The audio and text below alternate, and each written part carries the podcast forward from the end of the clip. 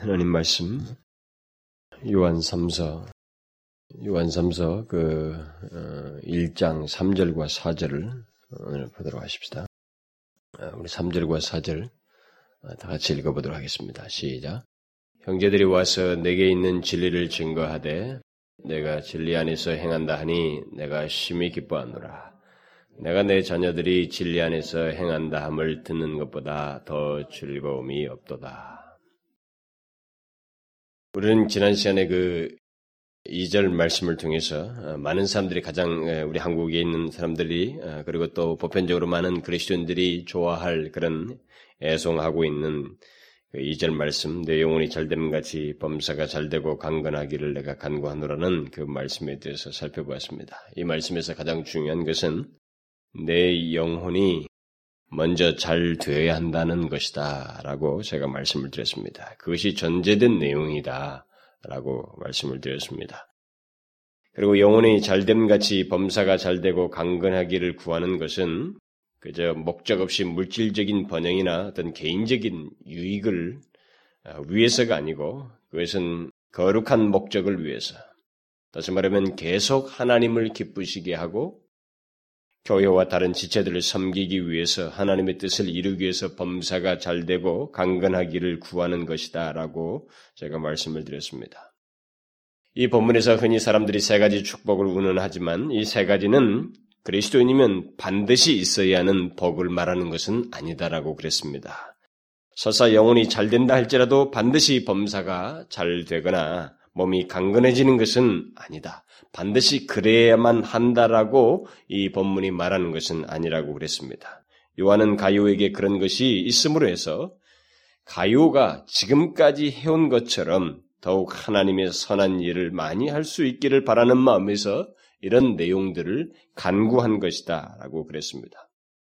그러므로 우리는 이 세 가지의 내용을 우리들도 똑같이 구할 수 있습니다.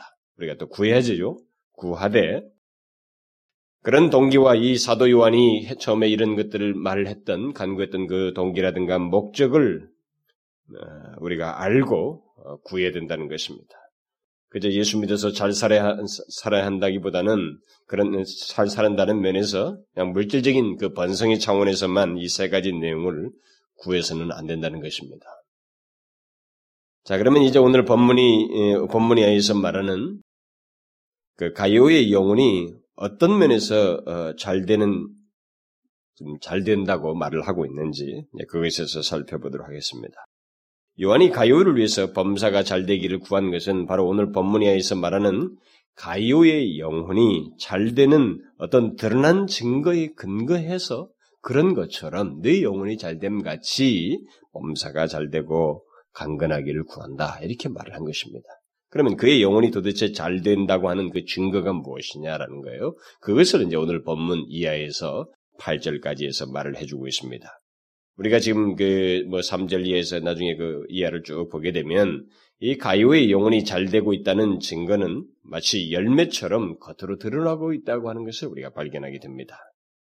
이 3절부터 그 8절 이하를 쭉 보게 되면 가요에 대한 사람들의 증거가 언급되고 있습니다.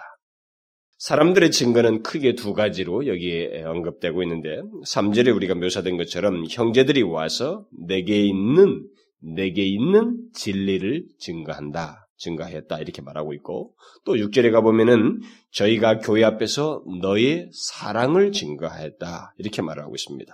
그러니까 사람들이 이 가요에 대한 사람들이 보고 증거한 내용이 있습니다.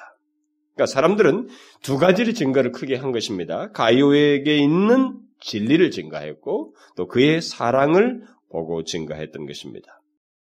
요한은 바로 이두 가지를 근거로 해서 지금 그런 증거, 이 사람을 통해서 나타난 이 증거를 근거로 해서 그의 영혼이 잘 되고 있다라고 어, 말을 한 것입니다. 더 깊은 의미가 있지만 일단 드러난 증거가 그 그 사람 안에 어떤 내용이 이렇게 밖으로 드러난 증거, 이런 증거가 있어서 이것을 보고 지금 말을 하고 있는 것입니다. 이제 우리가 이 두 가지 증거를 차례로 살펴보게 될 것인데, 먼저 이제 오늘은 이제 한 가지만, 어, 첫 번째 것만 언급을 할 것입니다만, 뭐 그, 그 첫 번째 것을 말하기에 앞서서 먼저 이 두 가지 문제에 대해서 잠깐만 제가 언급을 해야 될 것입니다. 그러니까 다시 말하면 영혼이 잘 되어 있는 사람의 증거가 무엇인가라는 것을 오늘 이 3절부터 8절 사이에서 이 가이오이가 영혼이 잘됨 같이 다른 것이 잘 된다 하는데 그 영혼이 잘 됐다고 하는 것의 증거로서 제시한 이 두 가지를 통해서 우리가 한 가지 생각할 수 있는 것은 뭐냐면 영혼이 잘 되어 있는 사람의 증거가 무엇인가라는 거예요. 영혼이 잘 되어 있는 사람의 증거는 바로 오늘 이 여기서 지금 두 가지를 시사하는 것처럼 이 두 가지를 가지고 있는 것이다라는 것을 여기 본문에서 지금 시사해주고 있습니다. 저는 이미 지난 시간에도 그 포괄적인 의미에서 영혼이 잘 되는 것이 무엇인지 잠깐 언급을 했습니다. 그것은 어떤 내적인 내용뿐만 아니라 그것이 겉으로 드러나는 어떤 열매이다라는 것까지 제가 언급을 했었는데 이와는 오늘 본문이 안에서 결국 가이오를 들어서 그 내면의 문제를 떠나서 영혼이 잘 돼 있다는 것을 제3자가 어떻게 그 볼수 있느냐, 말할 수 있느냐라고 했을 때 그것은 그 사람 안에 영혼이 잘 된 어떤 상태가 겉으로 드러난다는 거예요. 어떤 증거가 있다는 것입니다. 그래서 영혼이 잘 돼 있는 사람에게는 그런 드러나는 증거가 있다라고 하면서 그것으로서 표지로서 두 개를 지금 두 가지를 어, 말을 해주고 있는 것입니다. 그것은 그 사람의 삶 속에서 진리와 사랑이 균형 있게 드러나는 사람, 그 사람이 바로 영혼이 잘 돼 있는 사람이다. 라고 겨우 여기서 말을 하고 있는 것입니다. 우리는 이미 진리와 사랑의, 사랑의 그 균형에 대해서 이서에서도 살펴보았고, 일서 초반부에서도 다시 언급을 한 적이 있습니다. 그리스도인은 진리 안에서 사랑해야 한다라고 말했습니다. 그런데 여기서 요한은 그것이 바로 영혼이 잘 되어 있다는 증거이다라고 말을 해주고 있습니다. 영혼이 잘 되어 있는 그 어떤 내적인 상태는 더욱 폭넓게 지난 시간에도 조금 언급했지만 얼마든지 말을 할 수가 있습니다. 그렇지만 그것의 증거는 여기 가요처럼 또 사도 요한이 다른 성도들과의 관계 속에서 그가 그 관계 속에서 진리 안에서 사랑한 사랑과 진리를 균형 있게 가졌던 것처럼 그런 것들이 삶 속에서 드러나는 것. 이것이 바로 이 사람이 영혼이 잘 돼 있다고 하는 증거이다. 라고 이렇게 말을 하고 있는 것입니다. 그러니까 가요는 이, 이것을, 이 두 가지를 가지고 있었고 그것을 균형 있게 가지고 있었던 것입니다. 요한이 그에게 범사가 어, 잘 되고 강건하기를 간구했던 것은 바로 그런 균형을 가지고 그가 삶을 살고 있었기 때문에 그런 증거를 가지고 있었기 때문이었습니다. 이것을 알지 못했으면 지금 이런 간구를 영혼이 잘됨 같이라는 말을 하지 않았습니다. 이거 할 수가 없었죠. 그것이 먼저 잘 돼야 되는데 그 뒷것만 무조건 구할 수가 없었던 것입니다. 그러니까 무엇인가 증거를 이 사람이 알게 된 것이죠. 그러니까 이게 굉장히 중요하다 이 말입니다. 결국 이 두 가지를 가지고 있지 않은 우리들의 어떤 영혼의 상태라는 것은 잘 되어 있는 것이 아니라는 것이죠. 이 두 가지를 가지고 있지 않는 사람은 영혼이 잘 되어 있는 것이 아니다라는 것입니다. 그것이 없는 가운데서 범사가 잘 되고 강건하기를 구한다는 것은 성경이 말하는 게 아니라는 것이죠. 요한이 의도한 바가 아니라는 것입니다. 이 두 가지를 가지고 있지 않은 사람, 이 두 가지를 통해서 영혼이 강건, 영혼이 잘 되어 있지 않은 사람에게 무조건 범사가 잘 된다. 그리고 강건하기를 바란다라는 것은 목적이 없는 범사가 잘 되는 거예요. 무엇을 위해서 범사가 잘 되려는 것입니까? 그저 먹고 어? 일반 세상인처럼 악인들처럼 잘 살아라는 것입니까? 그건 아니란 말이에요. 하나님의 백성들에게는 모든 것이 그런 것에 대한 목적이 있단 말이에요. 하나님의 뜻이 있다 이 말입니다. 그런 면에서 여기서 강건하고 병, 어, 모든 것이 범사가 잘 되고 강건하기를 구하는 것은 바로 이런 두 가지 균형을 가지고 영혼이 잘 되는 것에 근거해서 한 것입니다. 그래서 우리가 이 두 가지가 없다라고 했을 때는 영혼이 잘 된 상태가 아니라고 하는 것을 여기서 우리가 힌트를 얻을 수가 있는 것입니다. 그러면 이제 영혼이 잘 되어 있는 사람의 그 두 가지 중에 첫 번째 것을 오늘 더 구체적으로 언급해 보도록 합시다. 오늘 본문에서 요한은 경제들이 와서 내게 있는 진리를 증거하되 네가 진리 안에서 행한다니 내가 심히 기뻐하노라. 내가 내 자녀들이 진리 안에서 행한다는 것을 듣는 것보다 더 즐거움이 없도다. 이렇게 말하고 있습니다. 여러분 오늘 본문에서 크게 강조되는 말이 있죠? 그런 단어가 있잖아요. 반복적으로. 뭡니까? 어떤 단어가 강조되고 있어요? 진리입니다. 요한은 바로 그것이 가요에게 있으며 그 사실이 바로 그의 영혼이 잘, 되, 어, 잘 되고 있음을 나타내는 중요한 증거이다라고 여기서 말을 해주고 있습니다. 그러니까 여기서 먼저 우리가 기억할 것은 영혼이 잘 되는 것은 우리가 진리 안에 있는 것이요.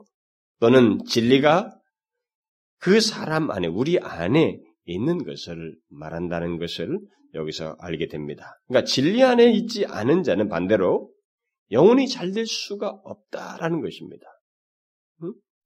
그러니까 아무리 그 사람이 열심히 있고 무엇인가 업적이 있고 뭐 교회에서 무엇을 한다 할지라도 진리가 그 사람에게 그 사람에게 없으면 그의 영혼은 잘 돼 있는 것이 아니다라는 것입니다.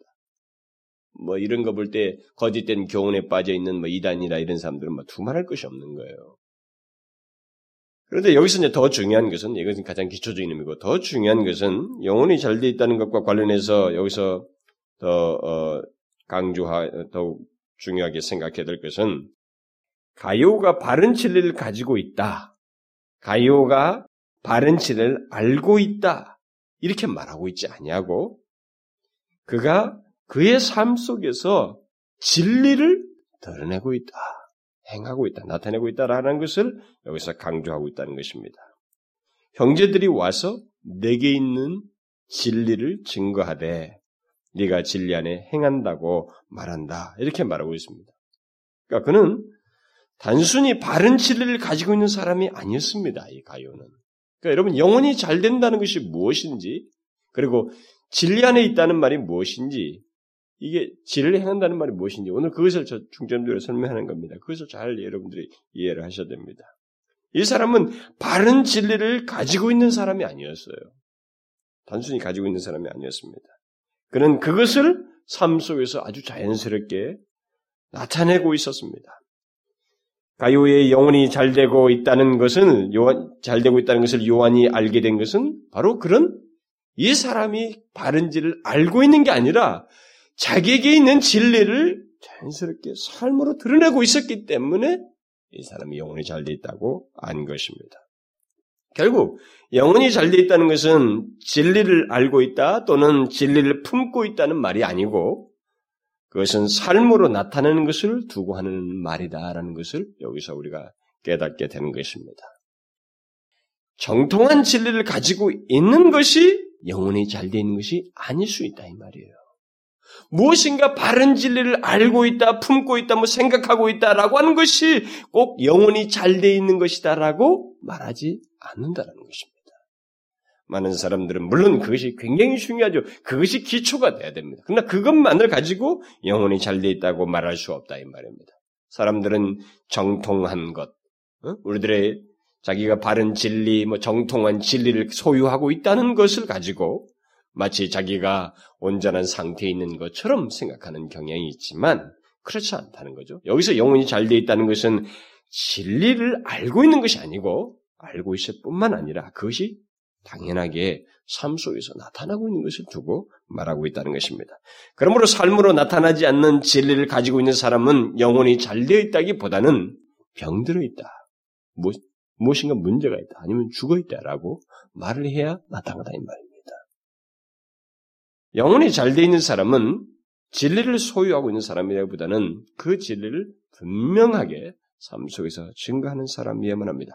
풍성한 열매를 맺는 사람입니다. 자신 안에 있는 진리를 삶 속에서 열매로 분명하게 맺는 사람입니다.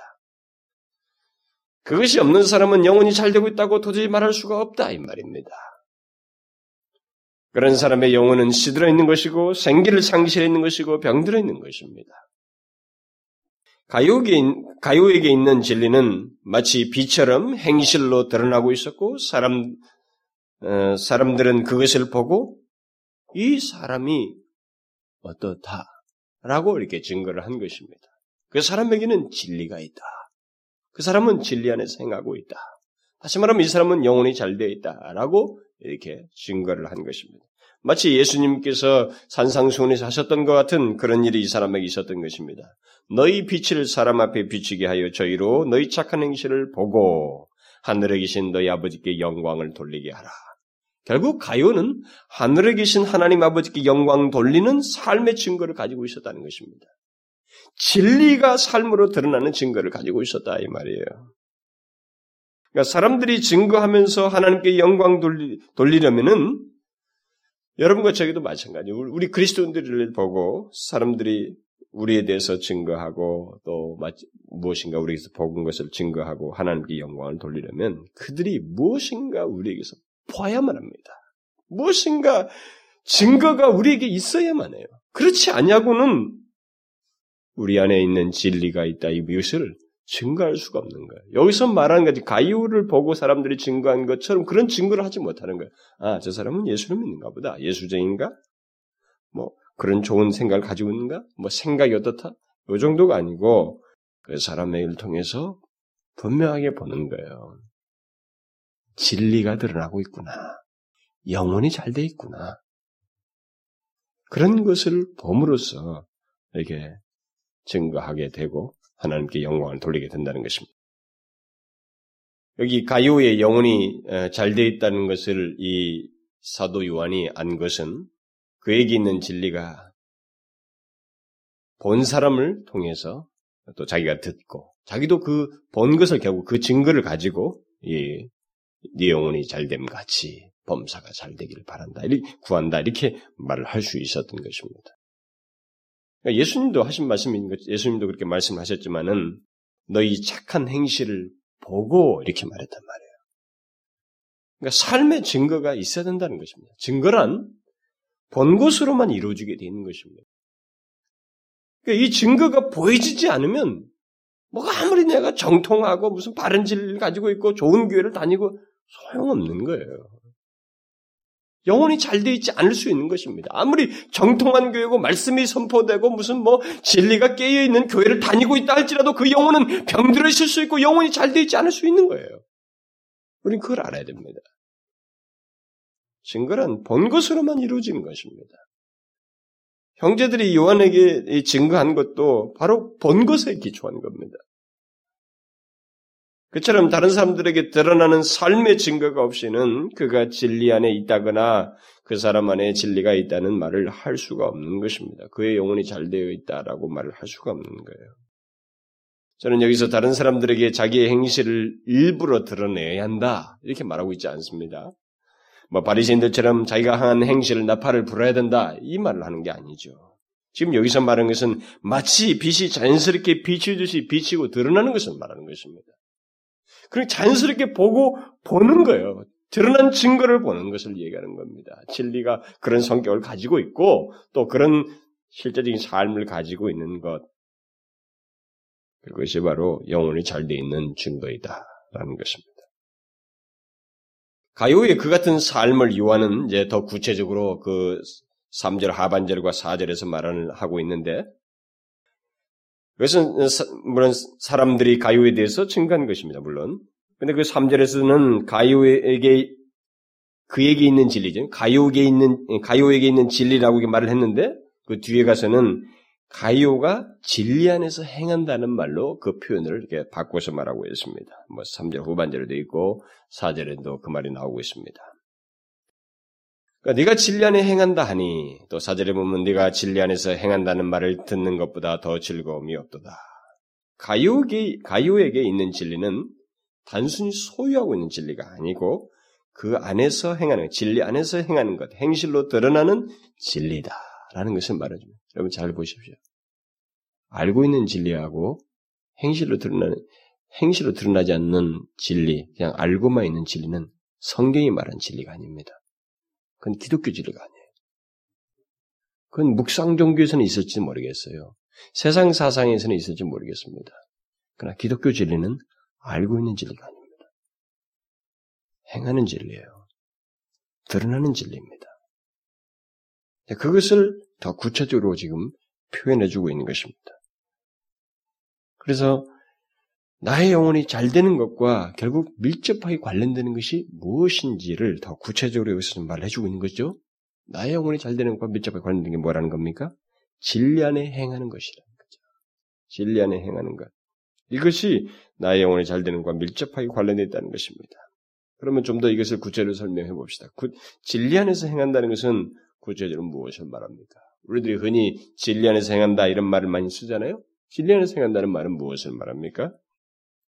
이것은 일차적으로 진리 안에 굳건히 서 있다는 것을 의미한다고 할 수 있습니다. 다시 말하면 예수 그리스도와 그의 가르침 안에 굳건히 서 있는 것입니다. 이것을 빼고는 진리 안에서, 진리 안에서 행한다는 말을 할 수가 없습니다. 이것을 더욱 쉽게 말하면 예수 그리스도와 그의 가르침이 자기의, 자기의 생각과 행동의 근원이 되는 것. 이것이 바로 진리 안에서 행한다는 말의 일차적인 의미입니다. 1세기 당시의 그 신실한 그리스도인의 신앙과 삶의 근원은 다른 게 아니었습니다.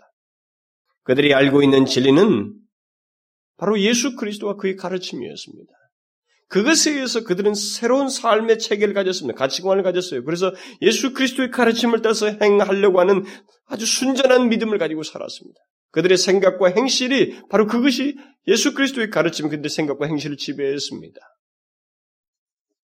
그래서 가요의 생각과 그 행실의 근원이 지금 바로 그것을 진리 안에서 행한다고 할 때 그 말이 담고 있는 것은 그 사람의 생각과 행실 속에서 바로 그것이 나타나는 거예요.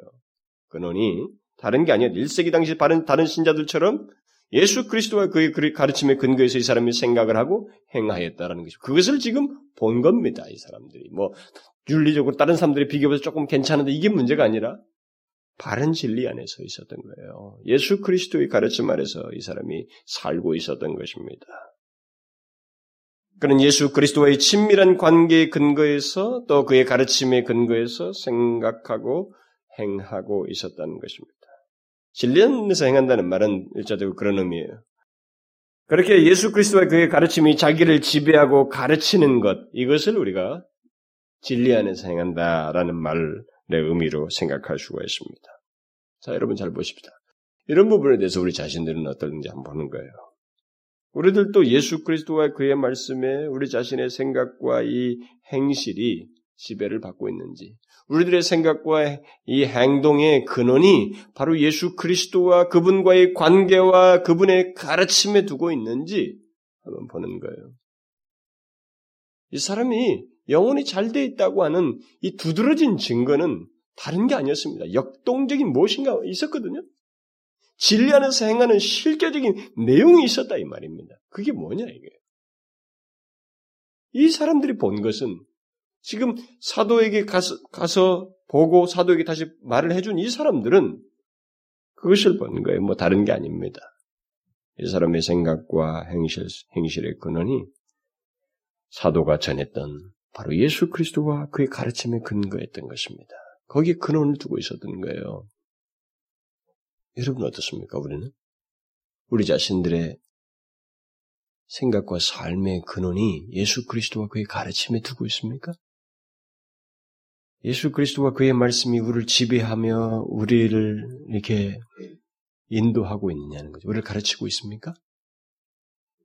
바로 그것이 진리 안에서 행한다는 것입니다. 이것이 영혼이 잘 되는 거예요. 뭐 영혼이 잘 된다는 것은 다른 게 아닙니다. 우리는 이런 문제를 좀 실제로 생각해 봐야 돼. 이게 삶에 관한 문제이지 무슨 예배당 속에서만 묵상하는 문제가 아니잖아요. 삶에 관한 문제입니다. 실제적으로 예수 그리스도와 그의 가르침이 나의 생각과 행실의 근원이냐라는 거예요. 그렇게 하지 않냐고 내 판과 내, 내 판단과 그다음에 일반 사상들과 친구들의 그 얘기와 세상의 풍속과 유행과 이런 것들에 따라서 생각하고 행동하고 있다면 그것이 나의 삶의 주된 모습이라고 하면 내가 진리 안에서 행하고 있는 게 아니라 이 말입니다. 영혼이 잘 돼 있는 게 아니다 이 말입니다. 이런 것도 생각지도 않고 그런 상태는 하나도 고르지 아니하고 이 앞에서 말한 것처럼 음, 내 영혼이 잘됨 같이 범사가 잘되고 강건하기를 구하노라고 해서 범사가 잘되고 강건하게 해 주옵소서라고 구하는 것은 하나님 앞에 좀 마치 잡신을 대하듯이 무엇인가의 희망상을 말하는 것밖에 아닌 거예요. 바른 모습을 취하고 있는 게 아니다 이 말입니다. 또 진리 안에서 행한다는 말은 진리가 예수 그리스도의 진리가 유일한 길인 줄 알고 그대로 행하려고 하는 것입니다. 진리 안에서 행한다는 말은 그런 의미예요. 1세기 당시에서 그런 의미고 또 성경적으로 그렇습니다. 이것은 이 말은 더 쉽게 말하면 진리가 뭐 하나님의 말씀이 뭐 예수 그리스도의 진리가 뭐 다른 것보다 비교해서 더 좋다거나 이대로 따르면 좀 더 나은 유익이 될 것이다고 생각하여서 행하는 것이 아니라 내겐 옳은 것이라고는 하나도 없다는 것. 나에게는 옳은 것이라고는 하나도 없고 나는 부패하여서 내가 알게 된 이 진리가 이대로 따라, 따라가는 것이, 이 진리를 행하는 것이 내게 있어서는 유일한 길이다라고 하는 판단을 가지고 행하는 것이 진리 안에서 행한다는 말이에요. 무슨 말인지 알겠어요? 제가 말한 걸 이해하시겠습니까? 이것은 그리스도인이 되면서 겪게 되는 변화의 생각의 변화를 지금 제가 얘기하는 것입니다. 성경에서 진리 안에 행한다, 진리를 조차 행한다는 이런 말을 하게 될 때 그 말의 기본적인 의미는 바로 이런 거예요. 내가 예수 믿기 전에는 이것을 성경이든 하나님의 말씀이든 이런 것은 그야말로 들려오는 풍문이에요. 이건 뭐 상대적인 내용입니다. 그리고 그런 내용도 받아들이면 좋겠지라고 하는 것이었습니다. 그러나 이제 내가 예수 그리스도를 알고 나서 그의 그가 가르치는 이 진리를 깨닫고 나서부터는 깨닫는 게 있어요. 그게 뭐예요? 내 안에는 이 진리, 이 진리에 대해서, 이 진리를, 이, 내 안에는 이런 진리에 해당할 만한 것이 하나도 없다. 나는 부패하여서. 내게는 그럴 만한 것을 스스로 알 수도 없고, 소유할 수도 없고, 행할 수도 없다. 단지 내게 있어서 살 수 있는 내 영혼의 유일한 길은, 진리는 바로 이것이다. 하나님의 말씀입니다. 라고 그것을 생각하고 유일한 것으로 생각하고 반응하는 거예요. 행동하고자 하는 거예요. 이게 진리를 쫓아 행한다는 말이에요. 진리 안에서 행한다는 말입니다. 예수를 믿은 1세기 당시의 신자들이 바로 그런 생각의 변화를 한 거예요. 예수 그리스도의 진리가, 응, 내가 살면서 비교적으로 좋네. 뭐 이렇게 사는 것보다는 이런 선택이 더 낫겠지. 라고 하는 비교적인 것이 아니었습니다. 그들은 예수를 알면서 그들이 예수 그리스도의 가르침을 통해서 이게 생명의 길이고 유일한 길이구나. 이것만이 진리구나. 이 진리를 따르지 않으면 나에게 삶은 무가치하구나. 전적으로 모든 것이 썩어질 것밖에 거두는 것이 없구나라고 하는 판단한 것입니다. 그래서 바울이 갈라디아서도 말을 한 것처럼 어, 썩어질 것을 심으면 썩어질 것 거둔다. 라는 얘기를 한 거예요. 그 진리 안에서 행한다고 할 때는 예수 그리스도의 진리가 내게는 진리라는 것이 전혀 없으며 예수 그리스도의 진리가 나에게 있어서 전부이고 유일합니다. 그래서 그걸 따르지 않을 수가 없습니다. 라고 하는 판단 아래서 행하는 거예요. 그런 면에서 보면 그리스도인은 예수를 믿고 나서 또 자신의 부패함을 알고 나서 다른 길이 없음을 알고 진리대로 행하고자 하는 사람들이다. 라고 말할 수가 있어요. 그러니까 예수를 믿고 나면서도 아직도 이렇게 뭐 하나님 말씀대로도 행한다고 하면서 세상의 가치라든가 이런 잡다한 사상이라든가 뭐 이런 것들에도 똑같이 자기의 삶에 어떤 영향을 미치고 그, 거기에 길이 있는 것처럼 거기에 자기의 어떤 인생의 방향을 이렇게 병행해서 따라가고 하는 것은 그 사람은 아직 진리 안에서 행하는 자가 아니에요. 그 사람은 진리 안에서 행하는 현재 상태로는 그 상태로서는 진리 안에서 행하고 있는 게 아닙니다. 영혼이 잘 돼 있지 않아요. 그래서 바로 그런 이유 때문에 그리스도인이 예수 그리스도의 진리대로 행하고자 하는 것은 선택적인 게 아닙니다. 자기가 이 진리를 알고 나서 이게 유일하구나. 인간이 영원히 살 수 있는 길은 이 길밖에 없구나. 라고 생각해서 그 길을 따르고자 하는 것이기 때문에 그래서 진리를 안에서 행하는 거예요. 이 길밖에 없는 줄 알고 가는 것을 말하는 거예요. 그래서 가요, 가요 같은 이방인이 예수를 믿게 되어서 진리 안에서 행한다는 것은 바로 그런 발견과 확인에 따른 거예요. 다른 게 아닙니다. 이 사람도 뭐 다른 게 없죠. 자기도 이전에 가지고 있던 가치와 그 풍습이 있고 뭐 종교적인 성향과 영향받았던 것이 있었을 텐데 이제는 지금 현재 그 사람이 진리 안에 행한다고 하는 것은 예수 그리스도의 가르침이 그 진리이신 예수 그리스도가 자기에게 유일하다는 것이죠. 다른 길이 없다는 거지. 그, 그 길을 따라서 행하고자 하는 것이 지금 진리 안에서 행한다는 또 다른 의미라고 말할 수가 있다는 것입니다. 그러므로 우리는 진리 안에서 행하는 것이 우리에게 유일하고 참된 길임을 알기 때문에 그대로 행하려고 하는 것. 우리는 그리스도인이란 바로 그런 자들이다라는 것을 알아야 됩니다. 이런 부분에 대해서 우리가 이렇게 오늘날에도 많은 그리스도인들이 뭐 일시적으로는 뭐 그럴 수 있겠습니다만은 예수를 믿으면서 아직까지도 뭐 하나님의 말씀에 대한 절대적인 이 신뢰를 두지 않냐고 하나님의 진리에 대해서 내 인생의 모든 것에 가장 권위 절대 권위를 두지 아니하고 아직도 뭐 선택적으로 하나님의 말씀을 받아들이려고 하고 아직도 자기를 다른 것에 지배받아서 유동하려고 심지어 무슨 뭐 점쟁이한 때까지 찾아가고 뭐 이런저런 사상들도 한번 쫓아다니면서 얻어보려고 하는 그것은 그 사람의 진리 안에서 행하고 있는 게 아니에요. 그 영혼이 병들어 있는 사람입니다. 그 사람 영혼이 잘 돼 있지 않아요. 그러니까 진리 안에서 바르게 행하고 있지 않기 때문에 사람들은 다 요동하는 것입니다.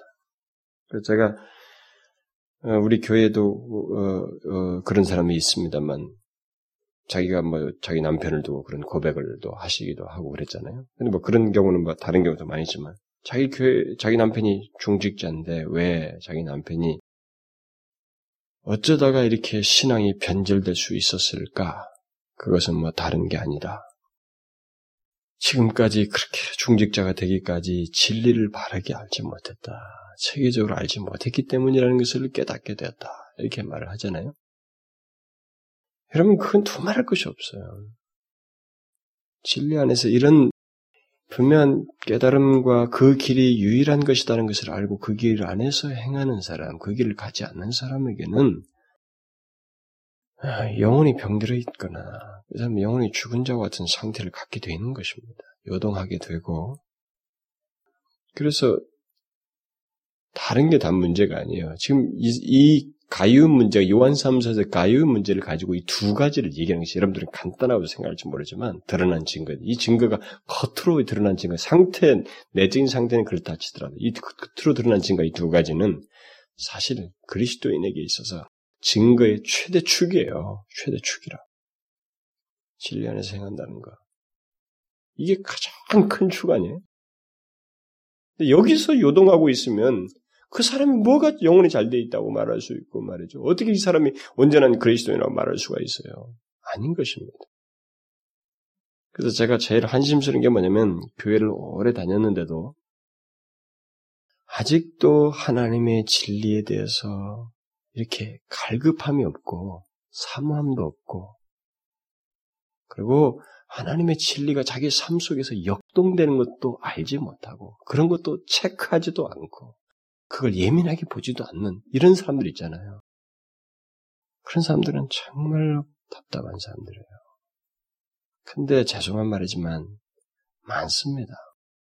기성교회 가면 수두룩해요. 겉멋만 들어가지고 모양새만 번지를 하고 그 예배당에 앉으실 뿐이지 그 속은 병들어 있어요. 영혼이 잘 돼 있지 않습니다. 진리 안에서 행하지 않고 있어요. 자기 자신의 삶의 절대적인 지배자로 지배적인 내용으로서 진리를 두고 있지 않습니다. 예수 그리스도와 그의 가르침이 삶을 지배하고 있지 않아요. 선택적입니다. 자기 기분과 취향과 뭐 이런 원하는 것에 따라서 선택을 하는 되게 망측한 태도를 가지고 신앙생활을 하는 사람들이 굉장히 많다 이 말입니다. 그것은 진리 안에 행하고 있지 않고 영혼도 잘 되지 않을 뿐만 아니라 그 사람에서는 결정적인 것이 결함되어 있는 거예요. 그리스도인으로서. 결정적인 것이 결함되어 있는 것입니다. 그것이 근본적인 문제라면 그리스도인이 아닐 수 있는 것입니다. 그 사람은. 아무리 교회 안에서 번지하게 앉아 있어도 그리스도인이 아닐 수 있는 거예요. 어쨌든 안타까운 현실은 한 군데에서만 보는 게 아니고 어디서든지 쉽게 볼 수 있다는 것이 우리 한국교회 현실이에요. 그런 모습을 한 군데서만 보면 좋겠는데 이 교회만 특이한가 보다 이렇게 보면 좋겠는데 여러 군데서 쉽게 볼 수 있다는 것이 우리들의 현재 모습이 때문에 정말 안타까운 거예요. 여러분 잘 알아야 됩니다. 진리 안에서 행한다고 하는 것이 이것은 그리스도인이 가는 유일한 길이에요. 그리스도인만 갈 수 있는 길입니다. 그리스도인만 그렇게 하고 있는 거예요, 지금. 할 수 있는, 그리스도인만 할 수 있는 길이에요. 예수 그리스도와 그의 가르침이 절대적이고 유일한 자기의 삶과 행실의 근간이 되는 거죠. 어? 길이 되는 거죠. 그래서 그에 따라서 행하려고 하는 것, 그것이 진리 안에서 행한다는 말입니다. 그리고 한 가지를 더 첨가하자면은 진리 안에서 행한다고 할 때 우리가 생각할 수 있는 또 다른 한 가지를 생각한다면 우리가 흔히 쉽게 가장 흔하게 하는 말인 것처럼 진리를 따라서 그대로 실제적으로 일치되게 행하는 것. 이게 진리 안에서 행한다는 가장 보편적인 의미입니다. 이미 앞에서 강조했지만 진리 안에서 행한다는 것은 진리를 가지고 있다거나 그저 뭐 거기 어떤 생각만을 가지고 있는 게 아니라 실제로 행실을 하고 있는 것. 응? 뭐 어떤 뭐 그냥 과시하는 그런 문제가 아니라 실제로 진실하게 진리를 그대로 진리를 따라서 자기가 고백한 진리대로 실천하는 것, 행하는 것. 그것이 진리 안에서 행한다는 가장 이제 적용적인 내용이고 우리가 흔히 말하고 있는 내용입니다. 가요는 이 부분에 있어서 분명한 증거를 가지고 있었거든요. 그는 진리를 행하는 자였지 단순히 아는 자가 아니었단 말입니다. 그것이 바로 그리스도인의 온전한 모습이고 영혼이 잘 되는 자의 모습인데 지금 가요가 그런 모습을 가지고 있었어요. 그러므로 우리들도 진리를 알기만 하고 행하지 않는 자가 되지 않도록 조심해야 됩니다. 주님도 그것을 경계했고 사도 바울도 경계를 했거든요. 그것은 바로 바리새인들의 삶이고 영혼이 멍들어 있는 사람들의 삶이기 때문에 우리는 이것을 경계해야 됩니다. 근데 이런 것을 경고한 것을 보게 되면은 하나님을 믿는다고 하면서 많은 사람들이 이런 모습을 가지고 있었다라는 것을 시사해 주는 것입니다. 그렇죠? 너희들은 알기만 하고 행치 않는 자가 되서는 안 된다. 라고 이런 말을, 뭐 야고보도 말을 하되, 이런 말을 한 것은 그런 모습이 있었단 말이에요, 역사적으로. 그것은 성경이 말하는 진리 안에서 행한다, 진리 조차 행한다는 말이 아닌 것입니다. 알고만 있지 행하지 않는 것. 그것은 영혼이 잘 된 모습이 아니에요. 그래서 제가 가장 여러분들에게 우리 우리에게서 흔히 있었는 그 실천적인 문제를 하나를 더 덧붙이면은 제가 그 상담한 그 한 경우 중에 한, 한 경우입니다만은 뭔가 한번 이게 도전을 받아요. 어, 도전을 받고 무엇인가 하나님 앞에 그 진리를 따라서 뭐 살고 싶다든가 하나님 앞에 바르게 온전히 서고 싶다든가 그런 모습을 가지고 이렇게 시도를 하는 그런 모습이 있어요. 그런데 이게 뭐 며칠도 안 가는 거예요. 그래도 저는 아, 처음에 다 그렇다. 누구든 다 쉽게 되지 않는다. 이렇게 용기를 가지고 해라. 계속 해야 된다. 이렇게 말을 하고 어, 권면도 하고 이렇게 용기를 줘서 다시 이렇게 음? 지속할 수 있도록 권면도 하고 몇 차례 그래. 근데 그게 몇 차례 네다섯 번 이렇게 반복되는 거예요. 그 내가 해주는 말을 뻔한 얘기처럼 듣는 거예요. 그 타성이 젖어가지고 다시. 그래가지고 못하는 거예요. 하나님의 말씀을 따라서 뭐 행한다든가 산다든가 이런 것에 대해서 거의 자기도 수동적이고 포기하고 진실한 의지도 없고 소원도 없는 그런 아니한 모습을 가지면서 교회를 다니는 거예요. 신앙생활. 저는 그런 사람들에 대해서 굉장히 불행스럽게 생각해요. 만인 내 연약하고 반복적으로 20번이라도 좋습니다. 30번이라도 내가 넘어지는 것을 안타깝게 여기면서 내가 하나님 앞에 주의 진리대로 서고 싶다고 하는 소원함과 진실함을 가지고 있다면 이 사람은 소망이 있지만 그것에 대해서 자포자기하면서 이미 자기 자신에 대해서 그런 걸 포기한 채 교회 소위 교회는 다니면서 자기를 유지하는 것은 더 무서운 상태로 나아가는 거예요. 다음에 어지간해서는 회개도 못할 사악한 마음, 완악한 마음을 스스로 이렇게 갖게 되는 것이 되는 거예요. 우리는 그것을 경계됩니다. 저는 종종 그런 사람들을 만나게 되고 또 상담도 하게 돼요. 진리 안에서 행한다는 것은 그대로 행하, 실천하는 거예요. 그대로. 그렇게 하고자 하는 것입니다. 실제로 삶으로 행하는 거예요. 부족이 있어도 좋습니다. 그리고 나 혼자 하는 것도 아니에요. 진정한 그리스도인이라면 우리가 진리대로 행하는 문제는 내 스스로 의지만으로 되지 않습니다. 누구도 안 돼요.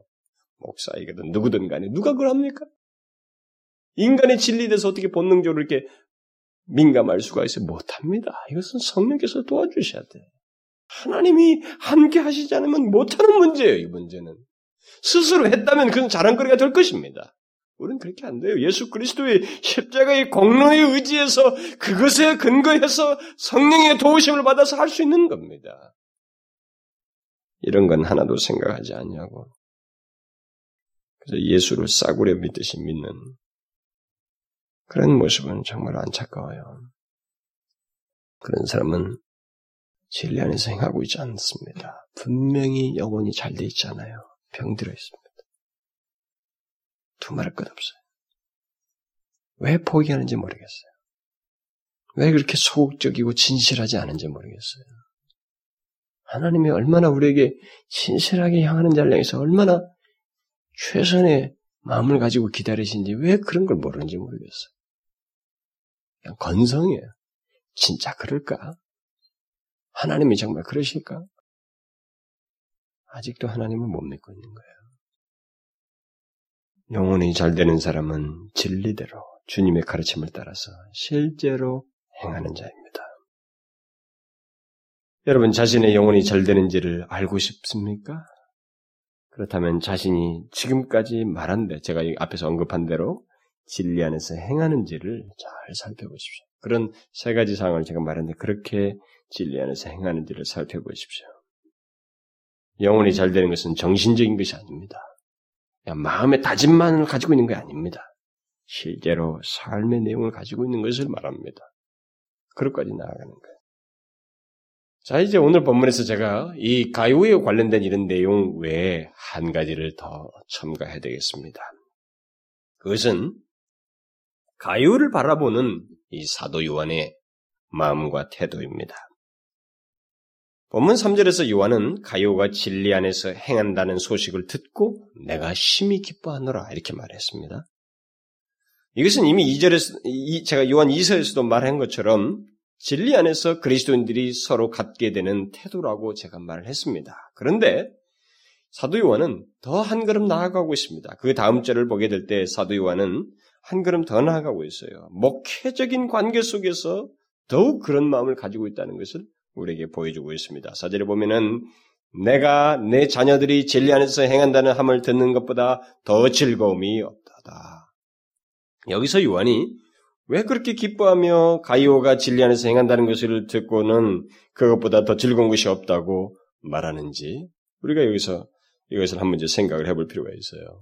왜 그렇습니까? 왜 이 사도 요한이 그런 태도를 갖습니까? 그것은 이 사람이 영혼에 대한 진실한 관계 그리고 그 영혼을 돌보는 목회적인 관계를 가지고 있어서 그래요. 어? 참된 목회자의 마음이고 또 목회적인 관계 속에 있기, 갖고 있기 때문에 그렇습니다. 요한은 지금 가요를 내 자녀들이라고 하면서 자녀들 가운데 내 자녀들 가운데 한 사람으로 말하고 있습니다. 여기 자녀는 육신의 자녀가 아니죠. 이것은 목회하는 가운데서 영적으로 양육하는 관계 속에 있는 사람을 두고 지금 한 말입니다. 우리가 알다시피 요한은 요한일서를 받는 이 교회의 모든 성도들을 가리켜서 그의 자녀라고 말해서 자기 자녀들이라고 말을 했습니다. 이런 표현은 마치 육신의 아비가 자기 자식에게 애정을 가지고 대하듯이 요, 요한이 그가 목양을 하고 있는 자들 그리고 영적으로 돕는 그런 자들을 마치 자식처럼 애정을 품고 대하고 있다는 것을 말해주고 있습니다. 그들을 목양, 목양하고 영혼을 돌보죠. 그런 마치 아비와 같은 심정으로 그들을 대하고 있다라고 하는 것을 시사해 줍니다. 이것은 분명 영혼을 돌보는 돌보는 사람들, 특히 목회자들에게, 뭐 사역자들에게 요구되는 것입니다. 또 정상적인 목회자라면 그러해야만 합니다. 그러나 그것뿐만 아니라 사도 바울이 말하는 것처럼 영혼을 돌보는 모든 사람들, 그리고 내가 그리스도인이 됐을 때 우리는 누군가를 또 돌보아야만 하기 때문에 영혼을 그런 맥락에서 우리 모두에게도 다 적용된다고 할 수 있어요. 사도 요한 사도 바울이 고린도 교회에 편지를 쓰면서 이런 말을 했지 않습니까? 내가 오직 너희를 내 사랑하는 자녀같이 권하려 하는 것이라. 그리스도 안에서 일만 스승이 있으되 아비는 많지 아니하니 그리스도 예수 안에서 복음으로써 내가 너희를 낳았습니다. 그러면서 이렇게 덧붙이잖아요. 그러므로 내가 너희에게 권하노니 너희는 나를 본받는 자 되라. 이것은 영혼을 돌보는 그리스도의 일꾼들에게는 요구되는 것들입니다. 또 바울은 그뿐만 고린도 교회뿐만 아니라 데살로니가 교회도 말을 할 때도 비슷한 얘기를 하는 거죠. 너희도 아는 바와 같이 우리가 너희 각 사람에게 아비가 자기 자녀에게 하듯 권면하고 위로하고 경계하노니 이렇게 말하고 있어요. 그러니까 요한이나 바울이나 그들은 자신들이 돌보는 영혼들에 대해 그러니까 다른 영혼들에 대해서 이 아비 같은 마음을 가지고 있었던 거예요. 어? 뭐 단순히 목회자다라는 이, 이 직분을 말하고 있는 게 아니고 그들을 향해서 마치 아비같이 그들을 대하고 있었다는 것을 말해주고 있습니다. 결국 이 아비 같은 마음이 이 요한이 가요에게 가졌 고 있었던 것이거든요. 이, 이것이 결국은 우리들에게 요구된다. 영혼을 돌보는 사람들, 영혼을 생각하는 사람들에게 있어서 우리에게 요구되는 것이라는 거죠. 근데 여기 구체적으로 생각해 봐요. 오늘 본문에서 이 아비 같은 마음이 어떻게 표현되고 있습니까? 지금 가요는 떨어져 있습니다. 멀리 떨어져 있죠. 그런데 요한은 이 가요가 진리 안에서 행한다는 것 때문에 기뻐하고 있는 거예요. 응? 자기와의 어떤 관계가 있어요, 분명히. 신앙적인 관계를 가지고 있고 어떤 또 심지어 어, 그 이전에 어떤 그 복음을 전하고 어떤 관계를 개인적인 관계를 조금 가질 수도 있을 것입니다. 어쨌든 지금 현재 그가 진리 안에서 행한다는 이 사실 때문에 심히 기뻐하고 있어요. 그리고 그에 대한 소식을 듣는 것보다 내게 더 즐거운 건 없다. 이렇게 말을 하고 있습니다. 결국 그러면 이 사람이 아비 같은 마음이라는 건 뭐겠어요? 무엇을 보고 이런 마음을 갖는 것입니까? 이렇게 즐거워하고 그에 대해서 이게 친밀함과 특별한 유대감을 갖는 것입니까? 그 영혼의 상태 때문에. 아비 같은 마음이라는 것이 무엇인지를 우리 여기서 한 가지 힌트를 얻게 되는 것입니다. 아비 같은 마음이라는 것은 그냥 이 사람들에게 그냥 토닥거려주고 그냥 외면상 친근한 척하고 말을 몇 번 해주고 상투적인 말을 하는 게 아니라 이 사람의 영혼의 상태를 보고 그것을 인하여서 무엇인가 그 영혼을 위하는 태도를 갖는 것이 바로 아비 같은 마음이라고 하는 것을 우리가 여기서 보게 되는 거예요. 사도 바울이나 이 사람이나 또 많은 믿음의 사람들이 또 많은 초대교회 그리스도인들이 서로를 돌보는 가운데서 가졌던 또 권면했던 그 모습이 나처럼 너희도 그렇게 하라고 했을 때 다른 사람들이 가지, 가져야만 했던 마음이 바로 이런 것이다 이 말입니다. 그는 가요의 인간적인 측면보다는 그의 영혼의 상태를 인하여서 심히 기뻐하고 즐거워하고 있습니다. 요한이 기뻐하는 내용으로서 가요의 인간적인 배경 같은 것은 여기서 하나도 언급되고 있지 않죠? 하나도 언급되고 있지 않습니다. 그가 진리 안에서 행한다는 것과 그의 사랑이 사람들에게 알려 증거되는 것, 이런 것을 인하여서 이 사람은 기뻐하고 있습니다. 자, 우리는 여기서 영혼을 돌보는 사람들이 우리가 다른 영혼들을 돌보게 될 때 우리가 무엇에 마음을 크게 둬야 되는지를 배워야 됩니다. 그래서 알아야 돼요. 무엇입니까? 무엇이 가장 중요하다는 거예요? 그 사람의 어떤 외형적인 것과 이런 거, 이런 거 아니란 말이죠. 뭐예요? 자신이 관계하는, 양육하는 그 영혼이, 영혼의 그 상태가 어떠한가? 이 사람의 영혼이 어떠한가? 이것이 영혼을 돌보는 사람들이 가장 중요한 것이 되어야 됩니다. 다른 모든 것이 잘 되었어도 그 사람의 영혼의 상태가 바르지 못하면 그것을 인하여서 나는 아비 같은 마음을 발휘해야만 하는 것입니다. 아비 같은 마음을 어떻게 발휘해요? 아까 말했잖아요. 사도 바울이 어떻게 했습니까? 내가 아비, 아비처럼 내게 권면하노니 뭐라고 그랬어요? 대살로니가에서. 어? 아비가 자기 자녀에게 하듯 권면하고 위로하고 경계하노니 우리가 아비가 자식을 그렇게 하잖아요. 권면도 하고, 위로도 하고, 잘못되면 경계도 하고. 근데 그게 무엇 때문이냐 말이에요. 이기적인 욕심 때문입니까? 아니란 말이에요. 이 영혼의 상태 때문에. 뭐 다른 외면 이유 때문에 이 사람을 그렇게 하는 게 아니고, 그 영혼 때문에, 영혼의 상태 때문에 그러하는 것. 그게 바로 아비 같은 마음이라는 것을 여기서 우리가 보게 되는 것입니다. 그래서 영혼은 영혼을 돌보는 자가 뭐 위로하고 또 권면하고 경계하고 때로는 기뻐하고 즐거워하는 것조차도 다른 것 때문이 아니라 그 사람의 영혼 때문에 그래야 된다는 응?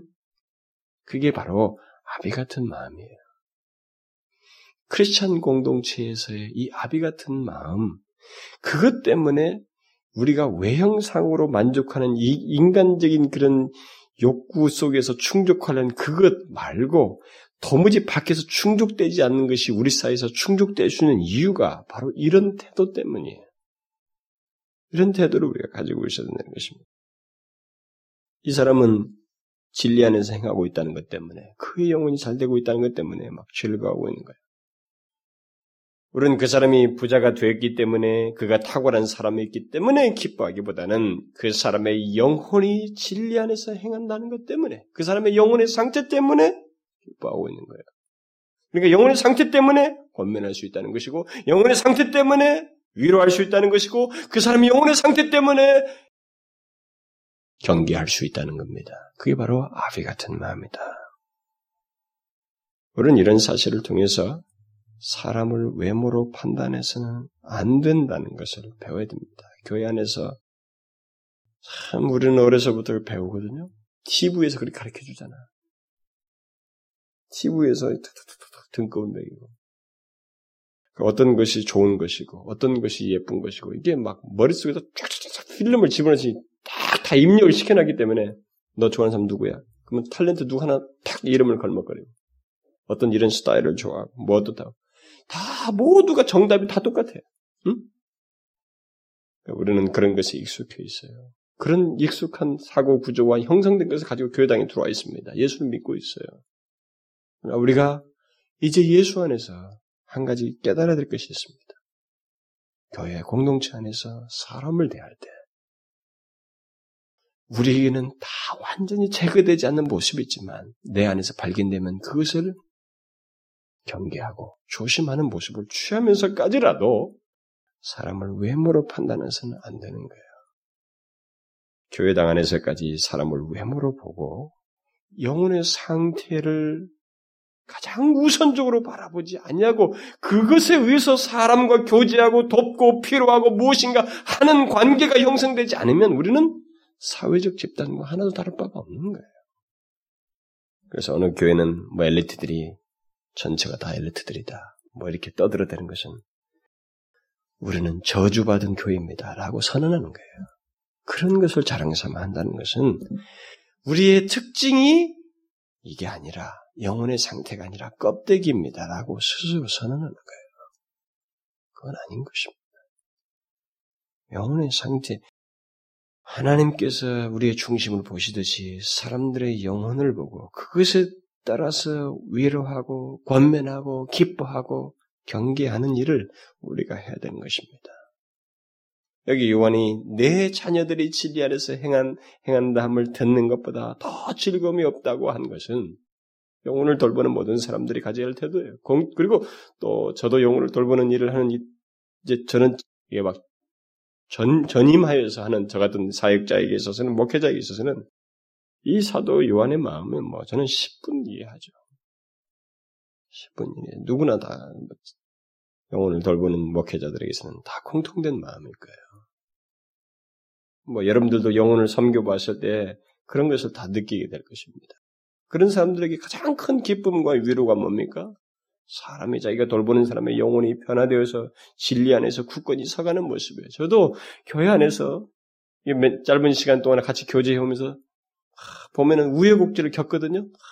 힘들어하고 이렇게 하지만은 그럼에도 불구하고 그 사람이 이전과 다르게 영혼이 견고하게 서가고 진리 안에서 행하는 모습을 보는 것은 큰 기쁨이에요. 그리고 제가 우리 교인들에게 한 가지 말할 것이 있어요. 제가 때로는 누구를 칭찬하고 싶어도 제가 칭찬을 하면은 누구만 칭찬하고 누구는 안 했다고 생각을 자꾸 하는 거예요. 그래서 이게 참 때로는 내가 입조심만으로 정신을 못 차려요. 무슨 자연스럽게 얘기가 나올 자리에서도 무슨 뭐 리더 모임에서도 어디 가서도 이럴 때 말이야. 누굴 칭찬하고 뭐 어떻게 말해도 내 말 한마디가 무슨 어 이게 무슨 누굴 편애하고 뭐 어떻게 하는 줄 알고 착각을 하고 그렇게 말하는 사람들 그게 우리 어떻게 잘못된 거 아니에요? 목회자 한 사람에게 인정받는 겁니까? 목회자 한 사람에서 요동합니까? 저도 그냥 솔직한 마음을 표현하고 싶다고요. 응? 물론 그 절제할 필요도 있어요. 그러나 목회자에게 그게 있어요. 어떤 영혼이 그 순간에 지난번에 힘들어 하더니만 지금 괜찮았다는 사실을 보게 되면 기쁘단 말입니다. 그 사람의 그런 상태를 아는 것은 내게 큰 기쁨이라고요. 여러분도 그런 걸 경험하지 않습니까? 영혼이 잘 되는 것을 보는 것은 이건 엄청난 기쁨이에요. 사실 그런 것을 전혀 보지 못하고 목회를 한다면 정말 목회 못할 겁니다. 그런 것도 한 번도 보지 못하고 사람들이 변화도 안 되는데 그런 기쁨도 맛보지 못하면서 열심히 설교하고 무슨 누구를 섬긴다는 것은 정말 힘들 거예요. 그래서 저는 한 가지를 어, 여러분들에게 마지막으로 이 모습을 통해서 어, 권면하고 마치고 싶습니다.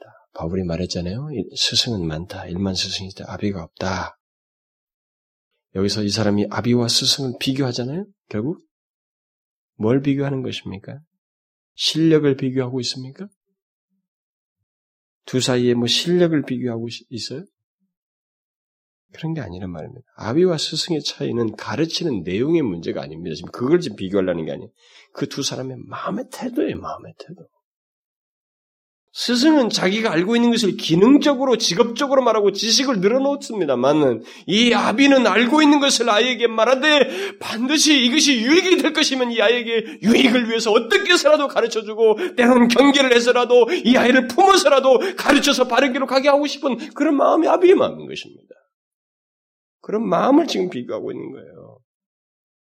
여러분과 제가 영혼을 돌볼 때는 바로 그런 아비 같은 마음이에요.